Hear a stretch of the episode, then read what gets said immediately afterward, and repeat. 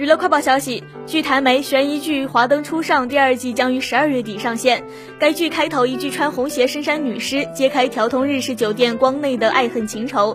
但到第一季最后都没有曝光凶手身份，引起观众热议。据报道，制作人戴天意坦言，没有想到会有这么多讨论度。谈起第二季，却意外说出，搞不好凶手在第二季才会出现。每一个人都有杀人嫌疑，每个角色都有杀了他的动机，更增添了杀手的神秘色彩。戴天意也表示，第二季的客串名单会令人惊吓又惊恐，林心如老公霍建华就是其中之一，也透露霍建华这条支线的故事相当重要。